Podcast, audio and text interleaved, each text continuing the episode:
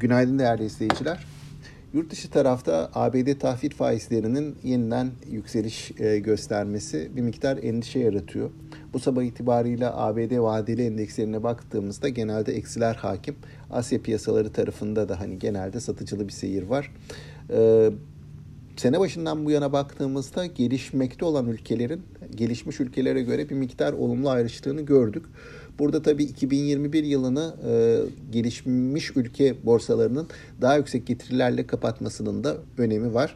ABD tarafında özellikle faizlerin yükselişe geçmesiyle birlikte kar realizasyonları geliyor. Bu bir miktar bir süre daha devam edebilir ve bizim gibi ülkeleri de etkileyebilir. E, yurt içine baktığımızda dün banka perakende hisseleri alıcılıydı. Burada bilanço beklentilerinin de etkisi olduğunu düşünüyorum.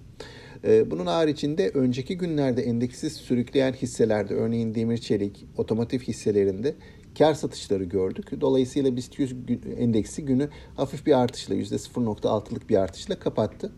Önümüzdeki sürece baktığımda hani hem yurt dışı tarafın belirleyici olacağını düşünüyorum. ABD borsalarındaki seyir bunun Asya piyasalarında gelişmekte olan ülkelere yansımaları ön planda olacak. Hem de yurt içi tarafta bilanço beklentileri satın alınmaya devam edecek. Bu anlamda hisse değişimleri, sektör değişimleri, temaların değiştiğini de e, göreceğiz diye düşünüyorum.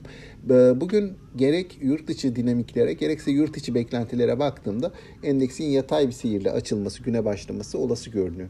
Şimdilik aktaracaklarım bunlar. Sağlıklı, bol ve bereketli kazançlı günler dilerim. Yeniden görüşmek üzere.